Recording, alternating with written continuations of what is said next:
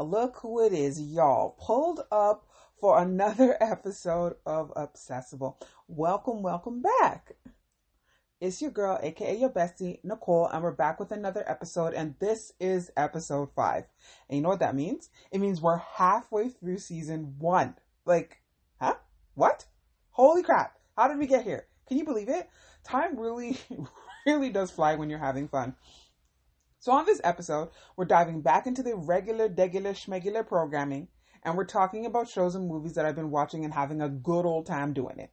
Uh, we're going to be talking about The Nevers. Remember, I told you about this show in episode one, and now I am back with a review. Y'all will want to hear what I have to say. I definitely want to know what y'all think, so please hit me up in the comments. Talk to me, holla at your girl. Then we're going to be talking about a show I'm absolutely loving. Like, I literally have watched this show, each episode, at least twice, and there's only three episodes available.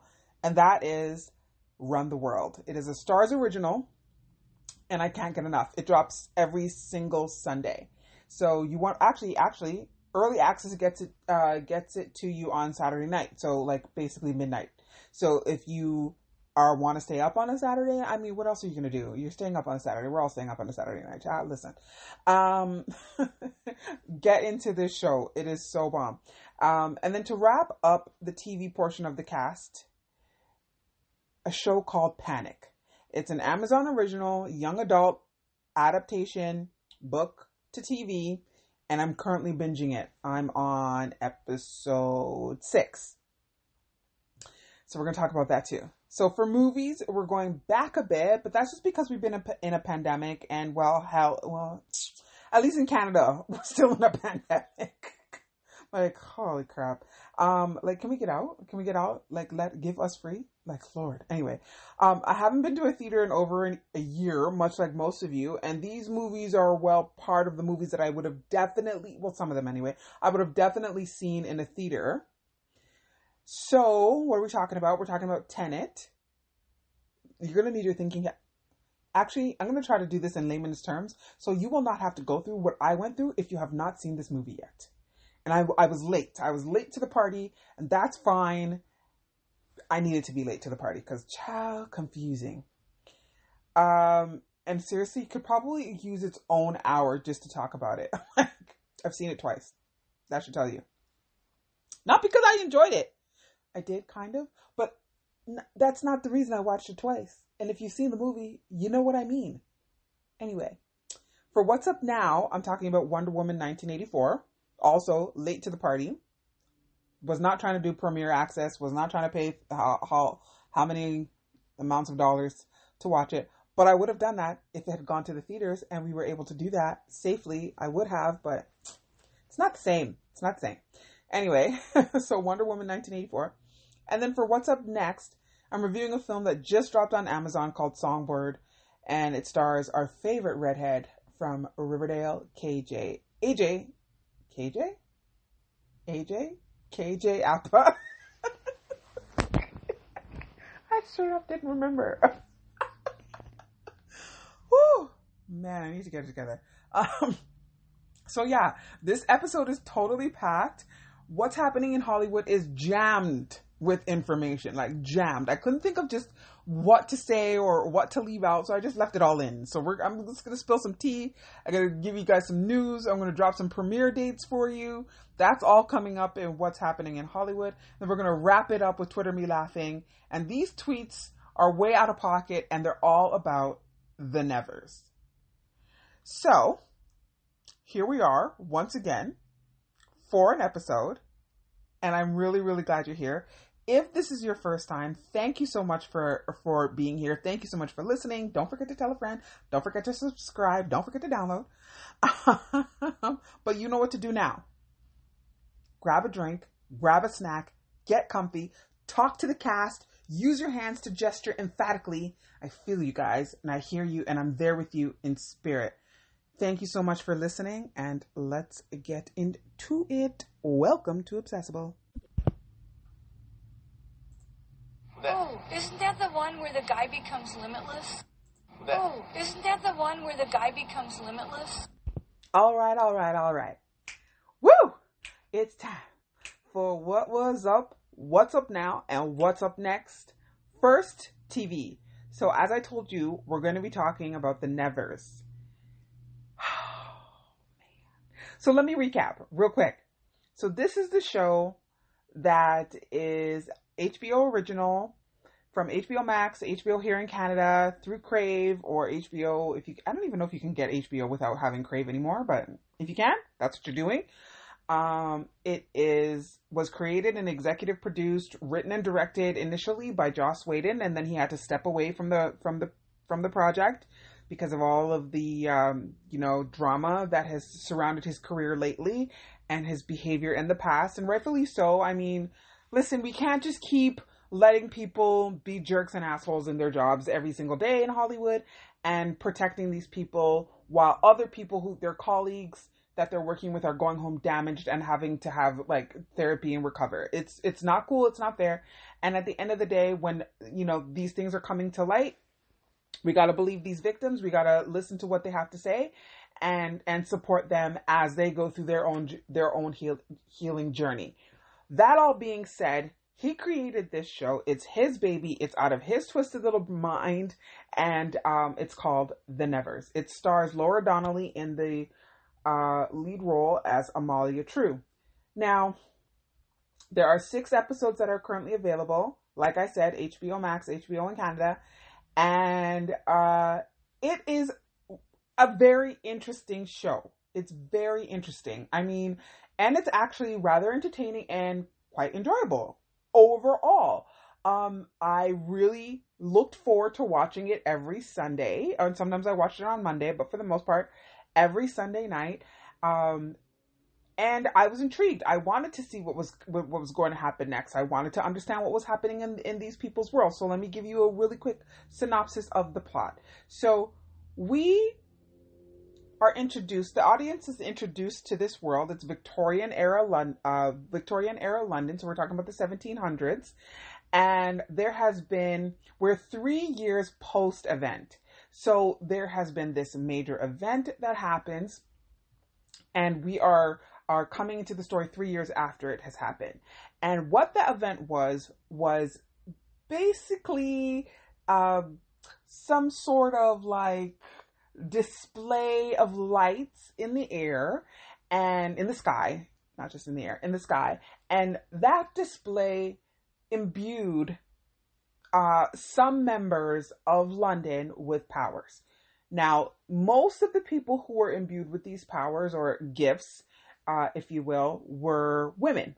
Some, however, were men, but the majority were women. So it's almost as if the uh, the people who were what they call the touched um is like it's a female affliction. And it really really isn't but that's how they have have come to start treating it.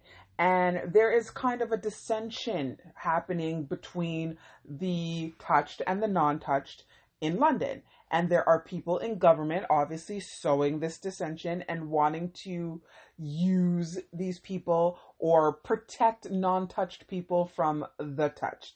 Now at the same time that this is happening, there is a serial killer released, well, on the loose. Her name is Maladie, and she is running with a crew of other touched, and they are wreaking havoc on London. Uh, people are they're killing people, mostly doctors. That's how it kind of starts, and you we understand why that happens after, but that's kind of where we are. So there is this desire to uh, capture her both from the police, but also from by Amalia True and her team. So she, Amalia, Laura Donnelly's character, she has a, I guess, a partner in crime. Her name is Penance, and Penance and Amalia run this orphanage. The orphanage is not just for children; it is for grown women as well and men who are afflicted, touched, and uh, are looking for a safe haven in the world. And so this is what she kind of provides.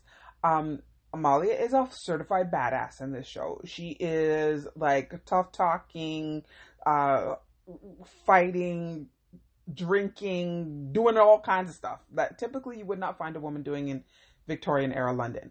Uh, and she does it and she does not care. Um, and then you have Penance, who is kind of like her North Star, who kind of gives her guidance, um, grounds her, and makes her not always want to kill people because she has this affinity and desire for killing people. Um, and so Penance kind of keeps her on the straight and narrow. So Penance is um, not affliction. There's a word they use, but I can't remember. But so Penance's gift or whatever is that she can see electricity in all its forms and can use it to manipulate, can manipulate it and build things. So she's a bit of an engineer, but like supercharged engineer. Um, Amalia can see the future, but only blips of the future for short periods of time. So she'll she'll see herself someplace, or she'll see uh, someone else doing something, but just a little blip into the future. Then there's a bunch of other women who support them and who are part of who are part of their crew, if you if you if you will, um, that have their own individual touches. So basically, okay, so that's basically what's been happening. Now, in terms of the show, there's also a doctor who which was del- I actually picked it up really quickly, but he's Jamaican, um, and in the show also the character, the actor is Jamaican and the character is Jamaican, um, and he's a doctor. He also is touched, and his his ability is to heal. Um, it's not like he, it's not like you're healed and you're ready to go immediately. Um, it does take a little bit more of like your own physical strength in order to to help with the healing, but basically he can heal you of anything, a wound, an illness, anything that you're experiencing. And he and Amalia are engaging in an extramarital affair. Uh, and when we meet them, you can kind of sense that there's something going on between them, or at least that there was. But then they, it, it's like it's like we're seeing the tail end of it, like it was a thing in the past. But then, child, they they go right back to doing what they was doing. Um, and Penance does not approve. um, so there we have the doctor, we have Penance, um, and then who else? Okay, so then we have also this police constable who is trying to catch Maladie and is looking into all of these different things that are happening with the touched. And so he and Amalia, they continually cross paths um, over the course of the season and he um, ends up becoming an ally. We have another young gentleman, and he is a lord, and he basically wants to use the touched to as part of his you know sex dungeon i guess it would be like it's a private sex club um and you know, he has women and regular and touched come in and do all types of things for his particular service so he's kind of like looking for a way to use them essentially so, you know, that's cool, I guess, whatever. He and the constable have some sort of, I wouldn't say on again, off again, because it's definitely off at this point. Doesn't even look like it's ever going to be back on relationship. So, he's like, the constable is closeted, um, which doesn't actually do anything to move the, for- the story forward. He just is. And that comes out based on an argument that this he and this young lordling are having. Whatevs. Um, then you have the the woman who's kind of like the the benefactor of the orphanage, um, who her brother, like they are kind of like wealthy, um, wealthy landowners and part of the aristocracy, and they um basically help support this orphanage, but we're not really sure why. And I still don't know why. Truth be told, the season's over and I still don't get it. But um the sister, who basically is like running everything, supported by her brother. Her brother is touched and has the ability to speak to and control birds and already had an interest in birds. So it kind of makes me feel like the afflictions that you have kind of speak to the things that you're already capable of doing or are already really interested in. Okay, so the season trucks along until we meet up with another touched woman. Her name is Mary. Mary is a singer and she gets abducted, I think basically like in the first episode or the second episode by Maladie. Mary has a song, sings a song that only the touched can hear. Totally cool. That's fine.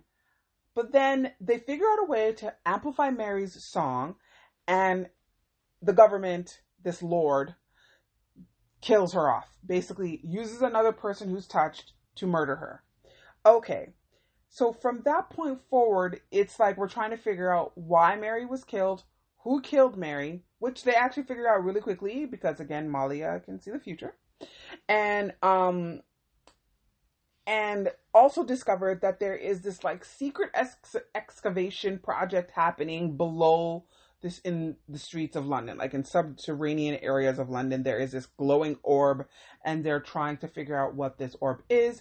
And the benefactor of the orphanage, she is involved in this in some way, shape, or form. Which, again, we're not quite sure because the entire time that I was watching the show, I was like, I don't know if I trust her or not. Like, am I supposed to trust her? Like, how am I supposed to feel about her? Like, and that was just never I was never able to really nail that down. Yeah, so because I wasn't able to really quite figure that out, I never really, I always felt like I couldn't trust her. And I, I kind of still stand by that position. Like, I don't necessarily know if I can trust her. And if we get a season two, hopefully we can figure out whether we, or not we do. But that all leads up to, um, actually, yes. So, okay. I was about to tell you about the season finale, but before I get to the season finale, the thing that they're looking at in the earth, or actually the situation with Mary. So Mary, I said Mary had a uh, had a song that sang a song that only the touched could hear. The song had no lyrics until another one of the touched who who lived at the orphanage, um, which is a, a woman who can only speak in other languages. So every time that something comes out of her mouth, it's in another language and almost never cycles back to English, which is weird because if she if she's touched with the ability to speak multiple languages, then she should cycle back to English, but she never does. Plot hole. In any case, she understands Mary's song and is able to interpret it when she gets the song, the interpretation of the song was actually a message for Amalia. Amalia takes that message and basically determines that she now has to go find the Galanthi. This literally comes out of nowhere, and we're all like, What is a Galanthi? Someone explain. And there is no real explanation until episode six. Now, episode six, the season finale. Let me talk about that. So, I have never seen anything that has had a harder left turn in my whole entire life. Let me explain. I started the season finale and had no idea that I was watching The Nevers. Completely different show. I I stopped the recording, checked my app just to make sure that I was actually in Crave. I was. Okay. I go back in, check to make sure I'm watching the right show decide to continue. Press play. The scenes continue. There's people on the screen I have never seen before. We're in a time I have never seen before. It's all modern, actually advanced, not modern. Um, and I'm I'm thoroughly confused. I stop the show again, come back out, go back like to check like episode one, two, three, four, five. Okay, this is episode six. Episode six of the Nevers. Look at the title. Look at the episode number. Look at the date that the air that it aired. It all checks out. I'm like, all right, fine. Press play again. Continue watching. Still totally confused. Couple of more minutes of the confusion. I give up again. Press pause. This time, I'm like, let me check Twitter because if I'm confused, other people are confused.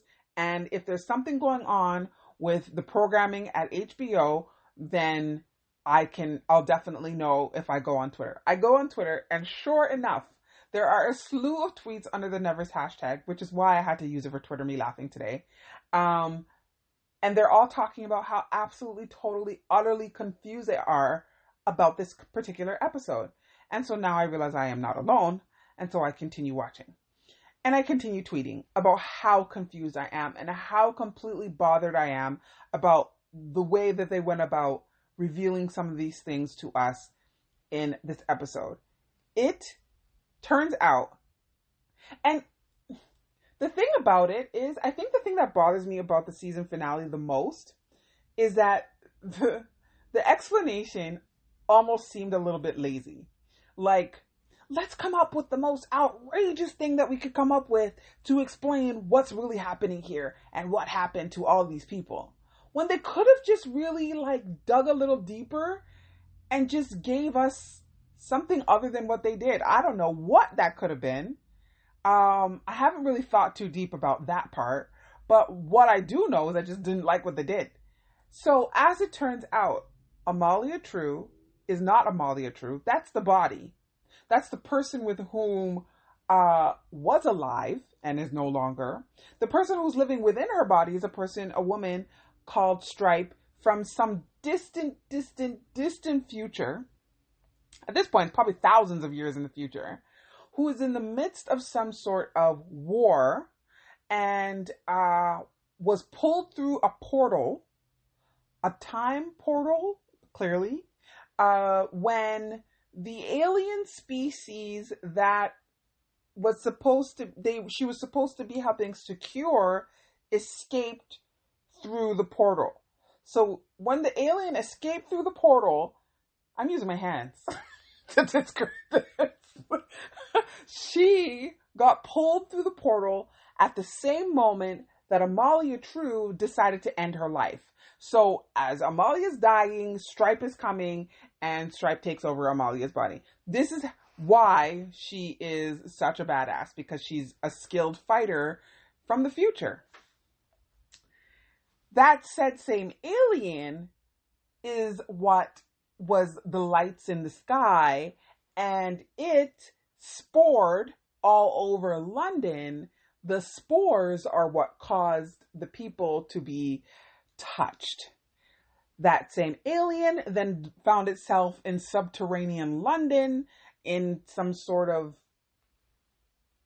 globe or orb and was the song do you guys see how confusing this is the song that like gave mary the song so that amalia because it knew that stripe was there how we don't know knew that Stripe was there from the future, much like itself, and was telling Stripe to come find it.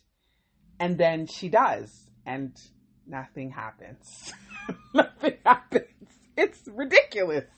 It's ridiculous. Oh my god. It oh my gosh. Okay, so my verdict on this one is watch it. It's entertaining for sure. I kind of would really want you guys to tell me like what you guys thought about that season, about the season finale, but I, I need a season two just so I can see what they do next. Whether we're gonna get a season two or not, who knows, considering the circumstances. But I, I definitely need to see what happened next. But if if they don't, they don't. I'm probably never gonna watch it again. I don't. I, that was just it turned too hard for me. It just was just like I hate being thrown for that much of a loop there's there's not being able to see something coming and then there's like watching a completely different show and that's what it felt like for the first half of the se- uh, the season finale because they do end up coming back to the time and the characters that we're used to but by that point in time you're just kind of like what am i doing here like i'm surprised i didn't just quit but you know i'm not a quitter that's why anyways the nevers on hbo it's currently available watch it tell me what you guys think okay Next show is Run the World. So this is the show I chose for What's Up Now because it is What's Up Now. Uh, I love this show. I love it. I love it. I love it. If I could compare it to anything that's kind of been seen before or done before, I would say it would re- most closely resemble Sex in the City.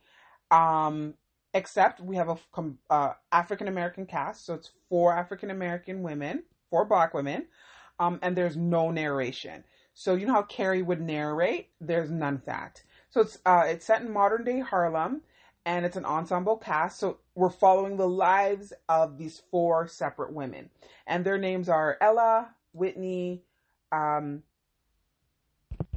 Renee, and Sandy. So Whitney is like an investment banker, super powerful in her role, and is engaged to the love of her life Ola, and he is a doctor. I mean, like, beautiful couple. Then we have Ella, who is the single one, and she's kind of just trying to figure out her life. But she has a lingering love who's come back to haunt her, and I am here for it because that man is fine, like fine, fine, fine. His name is Anderson. Then we have Renee, who is played by Bresha Webb, and she's kind of like the the the spunky, fast talking, little bit loud, little bit ratchet, little bit ghetto one. Uh, and she's a marketing executive, married, but looks like she's going to be heading towards divorce. Then we have Sondi, who is dating an actor who I absolutely love, and this is the actor's on the sh- like she's dating him on the show.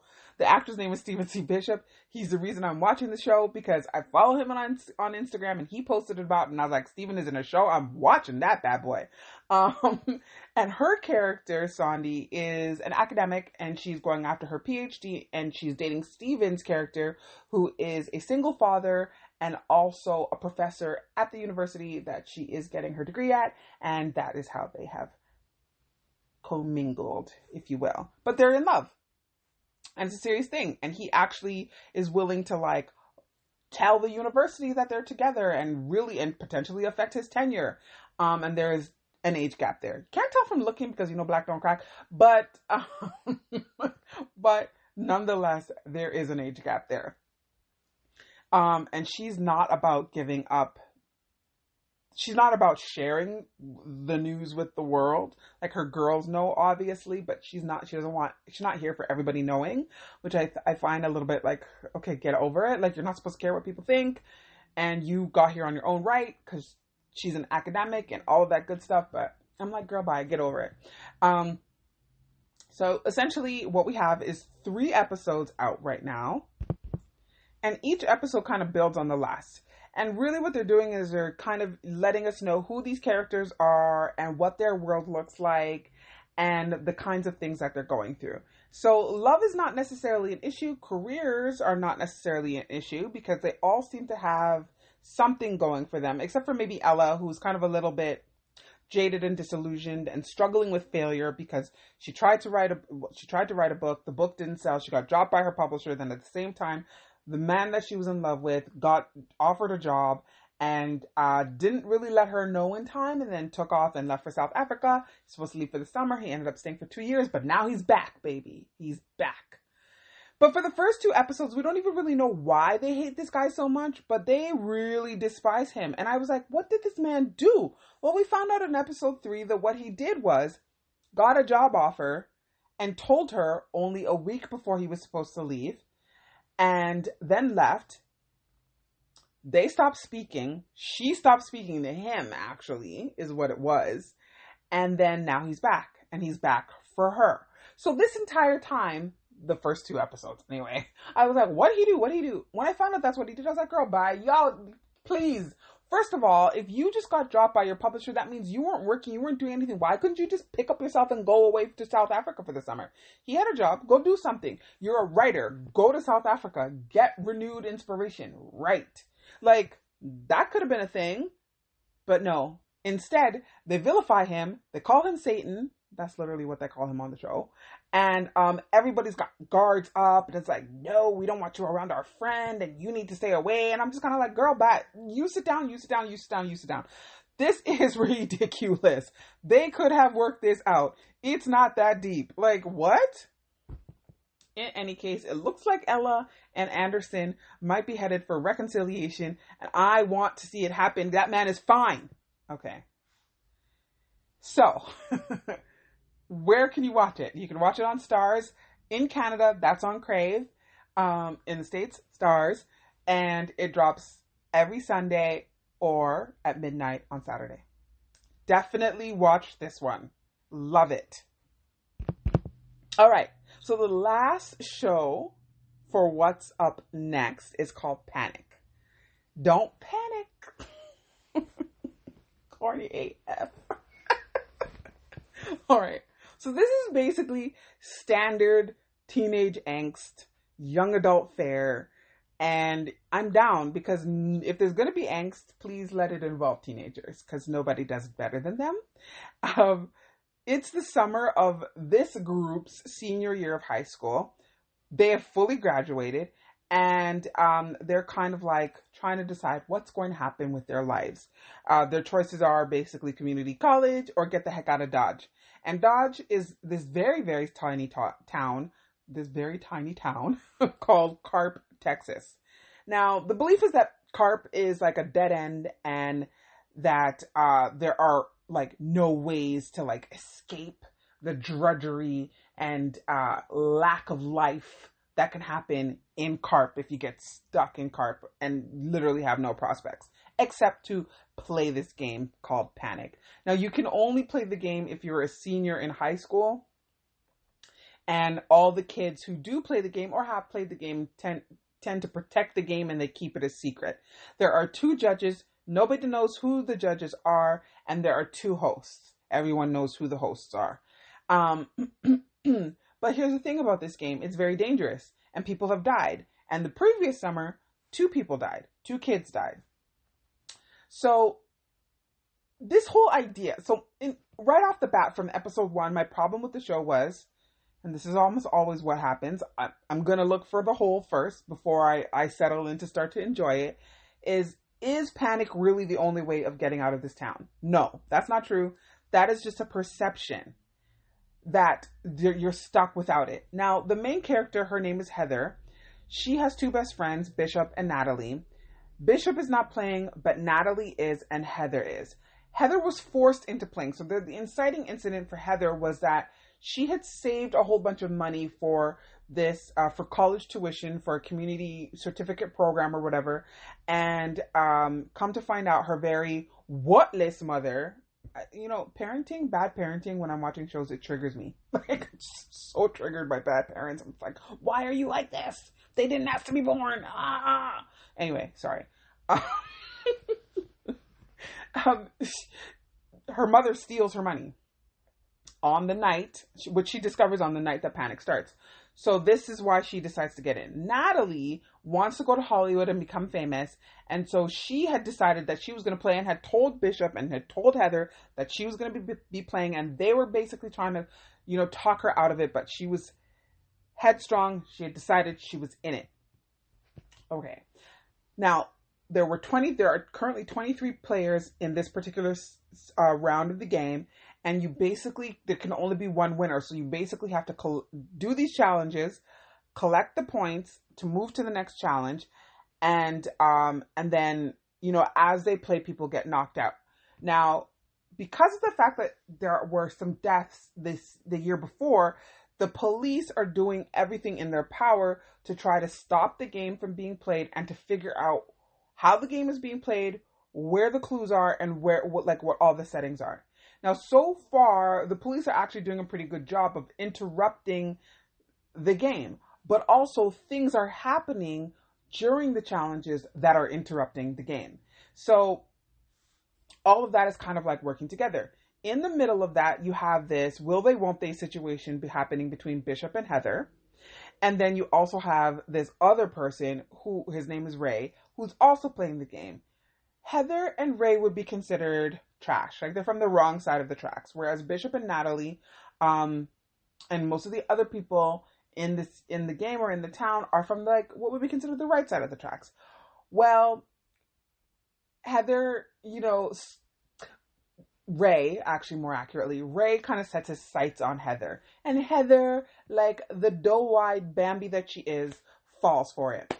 And I'm so mad about that because I'm so sick and tired of this bad boy, good girl trope. I just really need to die, like stab it, kill it, throw it in the fire. Like I don't really want to see that anymore. We're over it. There's there are other types of dynamics and not everyone is completely bad and not any every good girl is completely good. And so I'm really kind of over that.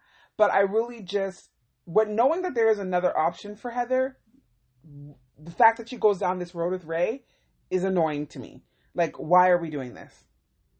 Then we have a very mysterious character by the name of Dodge Mason.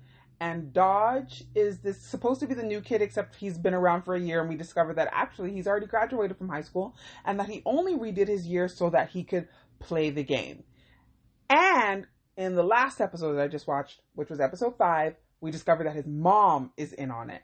Why? We don't know yet, but we do know that it has something to do with his sister, her accident. She's in a wheelchair. How that happened, and all the people who are involved.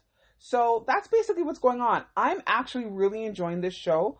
Amazon dropped all the episodes, so it's not a weekly, so it's not like Invincible where you have to wait every week. Um, they're all available. It's 10 episodes, and like I said, it's currently on Amazon Prime. And also, just as a quick reminder, it is a book to TV adaptation, which is what we're seeing a lot more of now, and I'm okay with it. Like, yes because I love actually finding um, new material to read, and so this is actually a really great way to go about doing that.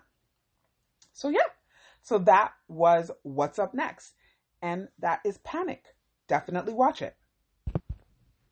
Okay, so on to movies. So for the first movie, I said we're going to get into Tenet. I'm going to try to keep this brief. Watch the movie twice so first of all, where to watch? It is currently streaming. You can catch it on HBO Max, HBO in Canada, Crave in Canada. I talk a lot about Crave. like I mean, I feel like everything I watch on Crave lately. And then you know what? I'll go through like hardcore droughts and not like watch anything on Crave from like months and months and months. Um and like we'll strictly only be watching things on Netflix. And right now I'm kind of on a Netflix drought and I'm really kind of on like Crave and Amazon are my two streamers of choice right now. But um so Tenet.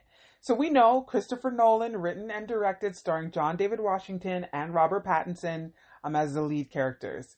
Uh, and the story is complex as anything that Christopher Nolan has ever given us before. Um, the only uncomplex story I think that he's ever done is The Dark Knight. Again, like all of the, the superhero stuff is the least complicated stuff we've ever gotten from Christopher Nolan. I haven't seen Dunkirk and I haven't seen 1917, so I cannot tell you what those stories are about or what what that's like. But Memento and uh, in, uh, Inception and um, Tenet are all ranked up there with as complex as it can get. Um, and I actually would say this is this is more complex than Inception, which was actually fairly easy to understand um, in comparison. This was confusing. And I have already said before that as soon as we enter the time space continuum, I am confused. I really do my best to hold on to the forward story so that I could at least get through like the A story going through the movie. But when it comes to time space continuums, immediately you know, it's a monkey wrench, right? And so you're just kind of like trying to track it as hard for as long as you can through it so that you can at least get to the end with some semblance of something uh, being pulled out. Um, the general consensus that I have received from those who have watched this movie is that they thought it was not very good at all. I don't think that it was not good. I just think that it was overly complicated and therefore confused the audience. And remember how I said storytelling 101 don't confuse the audience.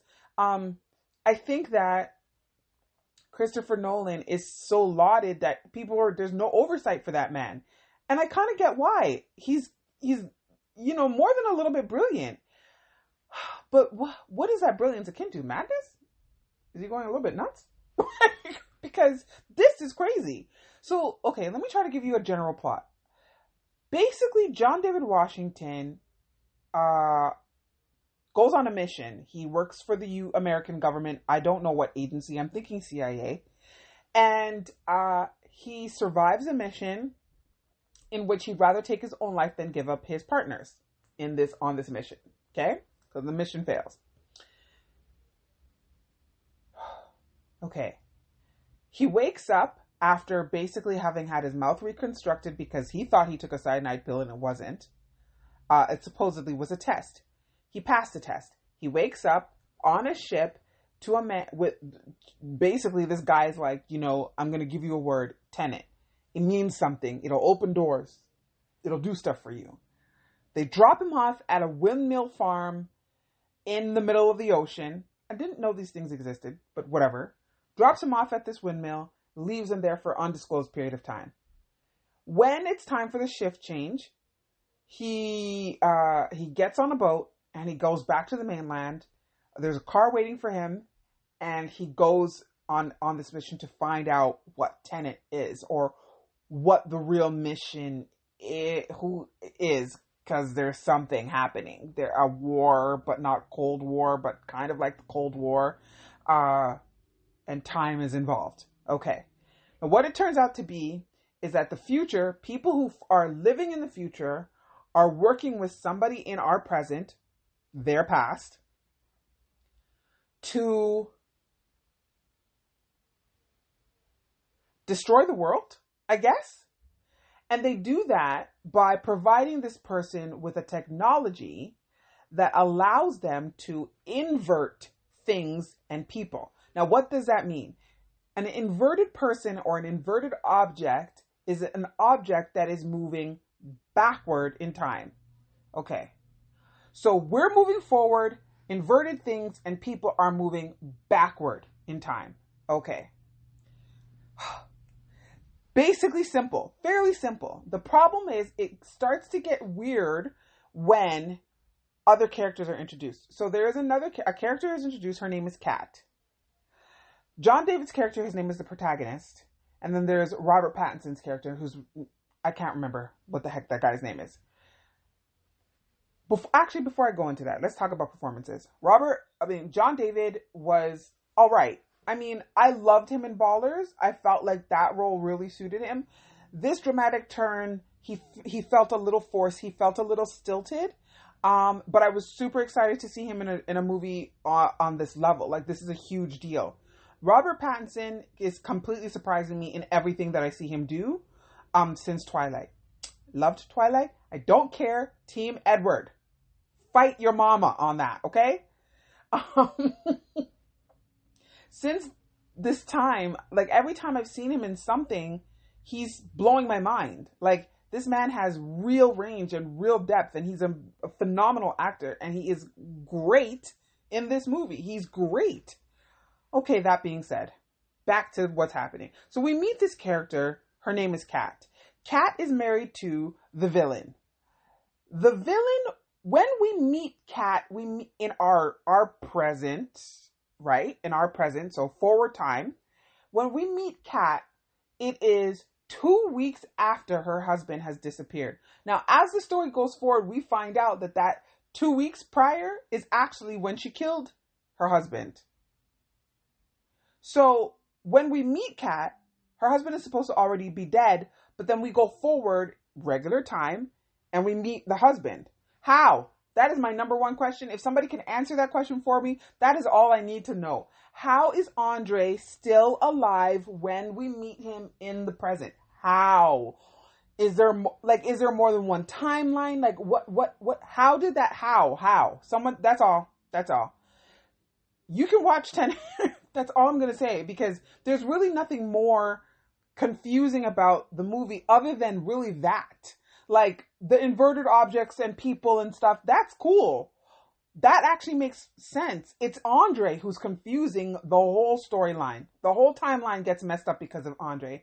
And until I can figure that out, I actually might watch it again. I literally have a friend who's like, never watch it again. You're gonna burn out your brain cells. Shout out to Trish.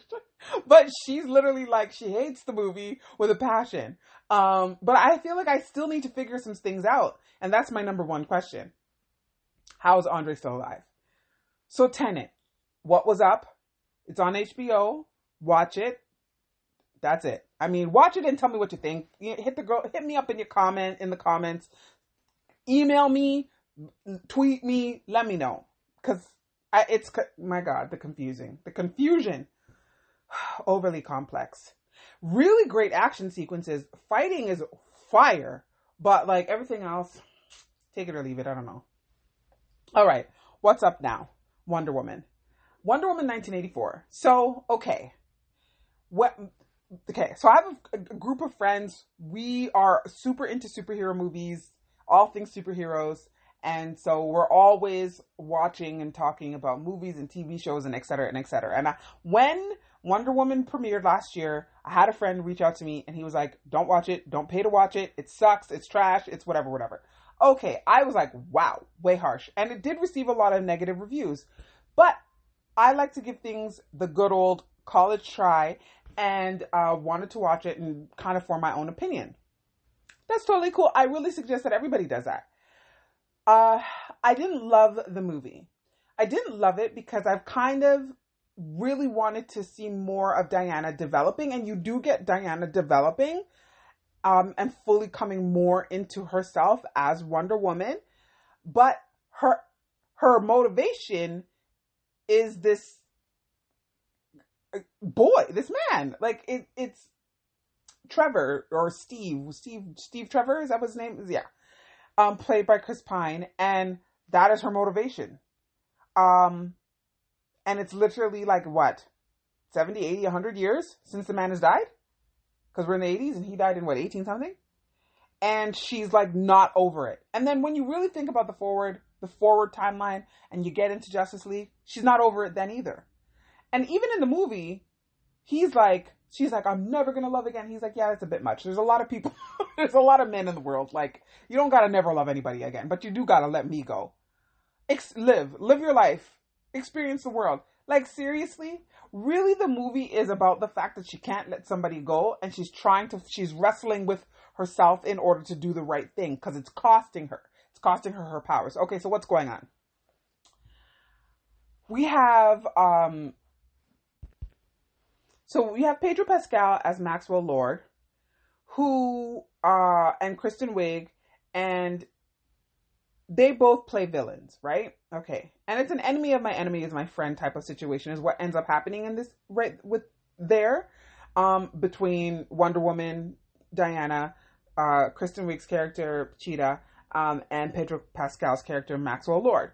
So she there's this in the opening there's this uh um well not the exact opening. So the beginning of act 1 there's a heist that takes uh, that happens at the mall.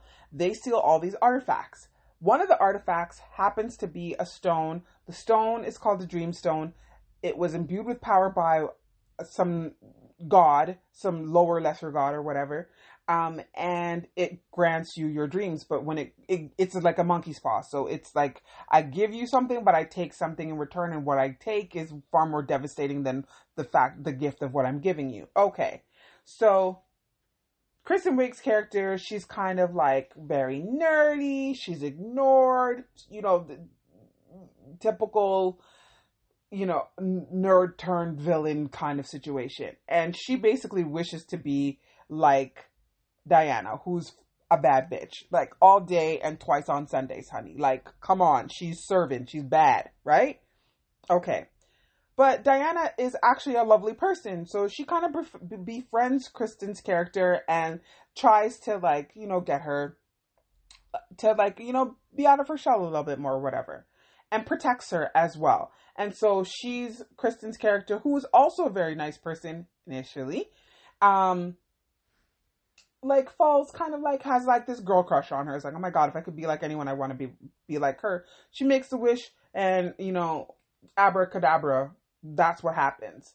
Now, Pedro knows about this st- this dream stone, and he's running some defunct Ponzi scheme, um, and he wants the dream stone so that he can use it uh, to make his dreams come true. But here's the thing, right? It's not necessarily just to make his dreams come come true. He uses the stone to become the stone, wishes to become the stone, and then has people touch because you have to touch it touch him to make their wishes come true. Okay. That would be cool, but then nothing more comes of it. Like disaster ensues, the world starts falling apart because everybody's wishing um these extravagant wishes and they are coming to true, but then he's also taking things from these people and it's physically doing something to his body. Like he's he starts to deteriorate deteriorate. Now, Diana makes a silent wish. Her silent wish is for Steve Trevor to come back. He does in the body of somebody else. He takes over somebody else's body. But they the way that they film it is just as the way that she sees the sees the person. So she only sees Steve. You know, it's his spirit, right? Uh, but she, you know, it translates to his face. It's all lovely, and uh, but she realizes too late that it's costing her her power, right? To keep to keep Steve there It's Steve or her powers. But the world is falling apart, so the world needs her.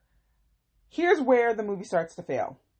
The movie starts to fail because Maxwell Lord, so Pedro Pascal's character, doesn't come to any type of supervillain status. He does nothing supervillainy, but grant wishes. Huh? That's it. And then Kristen Wiig's character, Cheetah, becomes a cheetah. Why'd she become a cheetah? We don't know. We really don't. They don't show you. They don't tell you. There's no affinity for the animal. She, she's not like the only thing we have close to an explanation is the fact that Diana is wearing cheetah print shoes when they meet. That's it. That's the only correlation. Uh, that's not enough. I'm sorry. Um, the opening of the movie is actually of a young Diana competing in these games with other Amazons. I love Themyscira. Show me more Themyscira. Love it, love it, love it, love it. I love to see the Amazons doing Amazonian things. Maybe it's because I'm tall. I don't know, but I have, a, I have an affinity for watching these women do badass things, and um, and I really liked seeing her starting to come into her own as a demigoddess and learning her about what she's capable of. That's all we get. That's all we get. The motivation: keep a man who's been dead a hundred years. She needs to get over it. A villain who's not a very good villain at all, and then another villain who chooses a, a, who chooses a, a, an animal what's the word like doppelganger and we don't even know why i mean it's just yeah i don't know subpar it could have been way better the first wonder woman was fantastic um i wanted more from my villains um and yeah i mean you could watch it watch it watch it for shits and giggles but other than that, I wouldn't say anything else. Like two stars. Two stars for sure. Um, and it's on HBO and HBO Max. Go crazy. Okay, so the last movie that we're going to talk about is a film that came out also last year. So all these movies were released last year.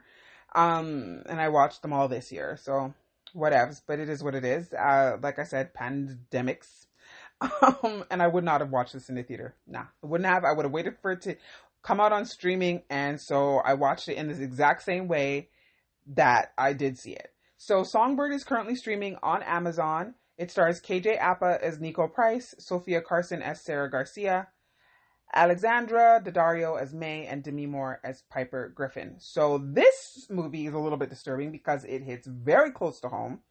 It is a world that is in the grips of a pandemic, but it's set in Los Angeles and it is our pandemic. It's actually the virus is called the COVID 21 virus. It is now airborne and there are people who are immune. And KJ Apa, his character Nico Price, is immune to the virus. And so he has this job as a courier.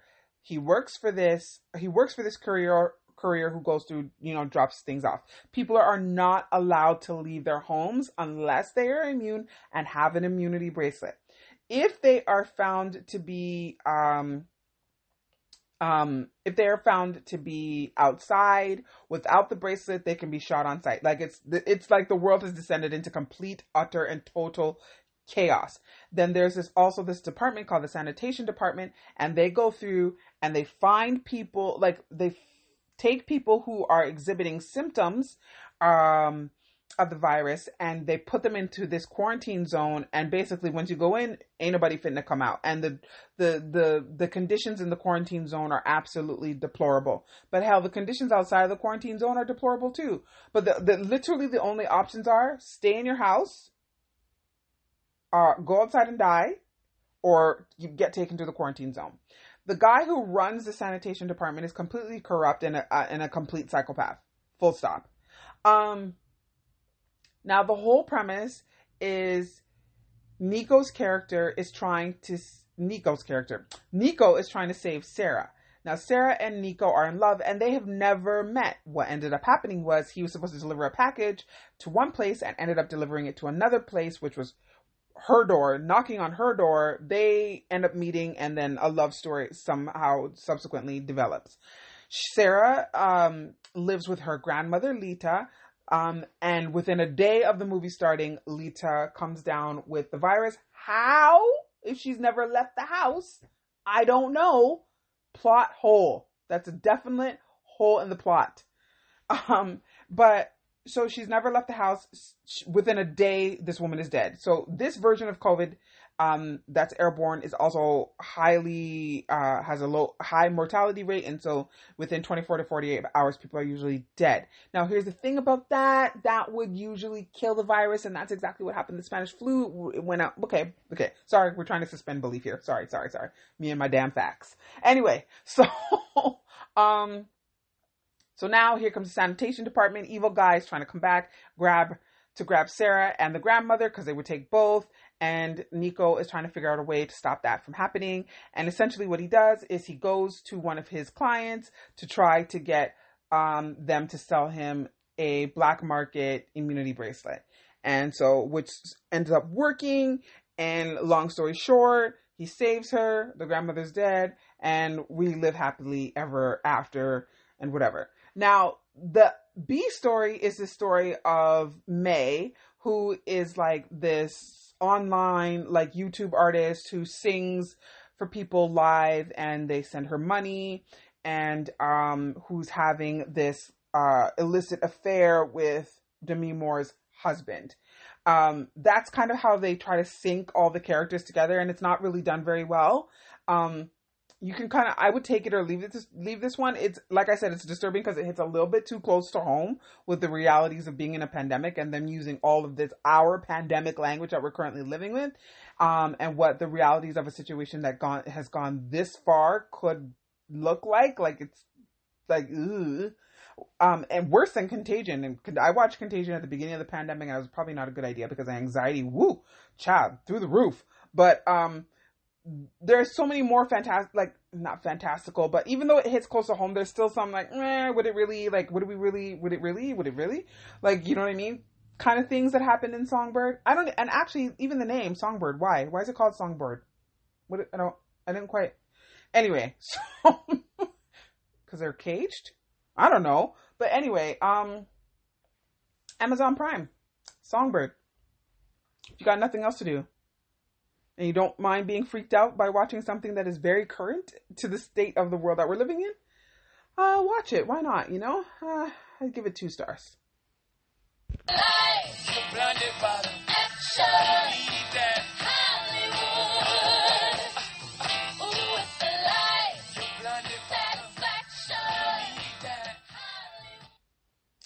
All right. So welcome to the welcome what's up what's happening in Hollywood. You know, I mean, I'd be tripping over my tongue. I stay tripping over it like it's a tripwire. My goodness, you think I don't use it every single second of every single day. Peaches and snatches. Anyway, welcome to the welcome to Hollywood. what's happening in Hollywood segment? It's the what's happening in Hollywood segment. You name the segment, Heifer. Cha. Anyway, all right. So let's start at the beginning because it's packed. It's packed. It's packed first things first, Netflix is doing like a Comic Con style thing called Geek Week from June 7th to June 11th. And basically what it is, it's a free online conference that allow that celebrates genre um, genre specific uh, projects. So movies and television shows that have developed these huge fandoms that air on Netflix. And so we're gonna get trailers like the trailer for The Witcher. Now, if y'all don't drop the trailer for the season two of The Witcher, I'm fighting somebody. I'm gonna roll up at Netflix headquarters because I also need a premiere date, and it better be this year. I better not have to wait for next year because y'all is done filming and y'all been done for a minute. So drop it. Q4. A, a done talk. Anyway, so there's all of these um, different fandoms and different shows that we're going to be able to celebrate. And it's all free and it's online and it's Geek Week or geekedweek.com. So it's from June 7th to June 11th. Netflix Geek Week. Get into it. Next, a little bit some sad news. We lost a comedic legend in Paul Moody, who pa- Paul Mooney, who passed away on May 14th. Our condolences to his friends and family. We know that he was huge influence for many of the uh, comedians that we watch today. Um, Eddie Murphy, Kevin Hart, uh, you know, so many uh, people have credited him with um, with being an influence, a major influence on their work, and so um, we just want to say rest in peace, Paul Mooney. Um, in more Game of Thrones news, they have found a writer for another Game of Thrones pre- prequel called Ten Thousand Ships, and um, they have tapped the writer of Helstrom, Amanda Segel, to write the pilot. So that is happening. Excitement. That show is not coming for a good little minute, but who cares? Like, yay, because that's going to be about the founding of Dorne, which that that society already um, is wild. They be doing their own thing over there, so that's going to be very interesting to see how Dorne was founded. Then we have some drops. So Fast Nine comes out this month, guys. This month, June, June 25th, 2021. Fast Nine. All right. And apparently it's going to be bigger, better, wilder than we've seen before. Get ready for some, you know, explosive entertainment. uh, more news. Christopher Noth, Noth, I never know how to say that man's last name, joins the cast of And Just Like That which is the Sex and, Sex and the City re- reboot coming to HBO Max. And basically brings back all the characters except for Samantha, I believe. Also, more news. The teaser trailer for, Goth- for the Gossip Girl reboot has just dropped. That show premieres this year next month, July 8th on HBO Max. I'm excited about that. I don't know if they can improve upon the original, but let's see if they do an adequate job because I loved me some Gossip Girl. And when it dropped on Netflix, I watched the entire thing, like, couldn't watch anything else. Like, Gossip Girl had me in a grip. I love, love, loved that show. So I'm excited about this one, and I'm sure you guys are too. More news Wheel of Time. Woo! Has wrapped production, and it appears that we are actually going to get the first season this year, guys. This year, this year, this year, this year. Excited about that. Woo! So excited. Um, Danai Gurira uh, signs on as Okoye in Disney Plus's original series that is um, based in Wakanda, and that's actually going to also be uh, written by Ryan Coogler. So that's amazing. Um, and she's going to be in that series, but I also think she's going to be in a spin-off series that is about the founding of the Dora Milaje. So remember, um, Okoye is the general of the Dora, Dora Milaje, which is the elite fighting force that protects the king of Wakanda. Um, and I'm here for it because that their their whole everything about them I loved from Black Panther, like literally everything. So I'm excited about that, and I'm excited that it's gonna live forever on Disney Plus because, baby, that'll be a rewatch and a rewatch and a rewatch and a rewatch and a rewatch, forever and ever ever. All right. In more Bridgerton news, um, they have found their Edmund Bridgerton, who's going to be played by Rupert Evans. So in in the second book, we get a lot more um, information about about the Viscount, and uh, through the eyes of Anthony. So because season two is about Anthony and his relationship with his uh, his father, and there's actually some trauma that comes out of Edmund's passing, but um, we're gonna get to meet him and see what their interactions are like and what he was like when he with his uh, his children and with his wife. So that's gonna be lovely, and I'm excited about that. Um, mm, another drop. So Zola. Now, if you guys, and actually the last little piece of little tidbit that I've got for you guys. So I don't know if you guys know this, but there was a Twitter feed, uh, a Twitter thread, um, in 2016 that went viral, and it was basically a story that a girl was telling about her adventures in Florida when she went down on a hoe trip, and her words, not mine, um, to go work. She's she's a stripper, and uh, she went to go work, and all of the things that happened are lit were literally straight out of a movie and the the thread itself was absolutely hilarious. I was told about the thread by my sister when I and then I read it and I just thought it was absolutely phenomenal. It was so and the story was like so well told like like real storytellers were jumping in and being like, "Oh my god, this is actually amazing. This could easily be a movie." And voila. Uh 6 years later we have 5 years later we have a film. And so that's actually going to be released this month as well on June 30th. So yeah, like I said, that's usually way more than we discuss in uh, what's happening in Hollywood. So that's what's going on. Um, I'm actually super excited for Geek Week. I'm going to be jumping in and, and registering because I need to see what all the fuss is about, especially when it comes to The Witcher, because that is the show I am waiting for. Netflix. That's what we waiting on over here. The Witcher season two. Let's do this. Right. That's what's up in Hollywood.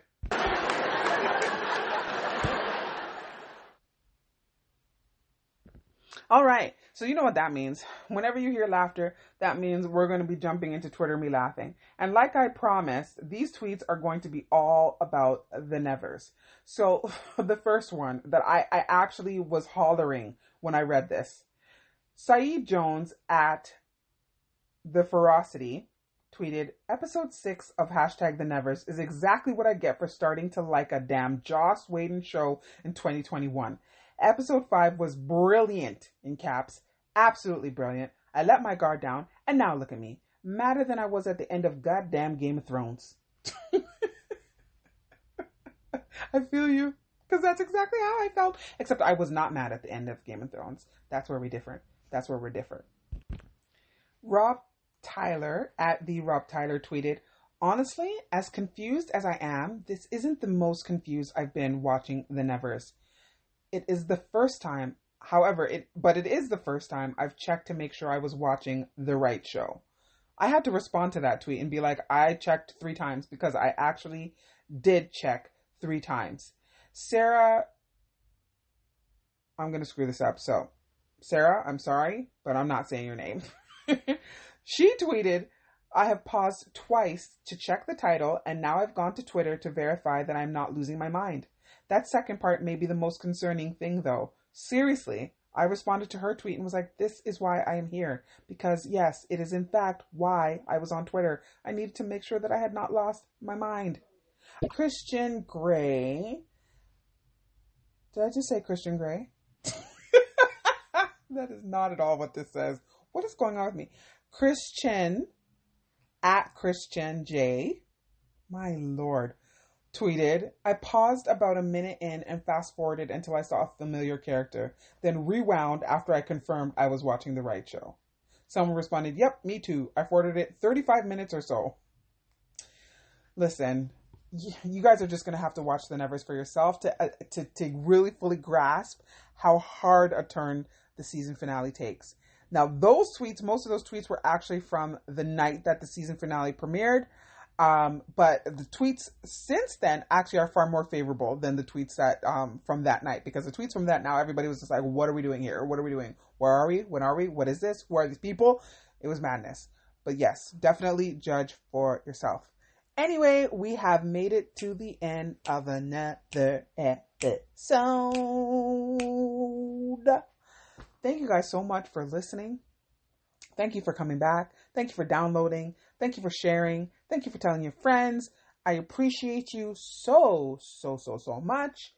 If you need to reach me, it's Nikki Nicole at obsessible.ca. Feel free to send me an email. Feel free to shoot me some comments. Um, you can comment under episodes on Podbean, and I believe you can also comment on Spotify. So do that talk to me. Let me know what you guys are thinking. Or find me on Instagram at Nikki Alexis um, or at Rosebud Entertainment. All of those are acceptable means of communication with moi. Thank you again, besties. Until next time.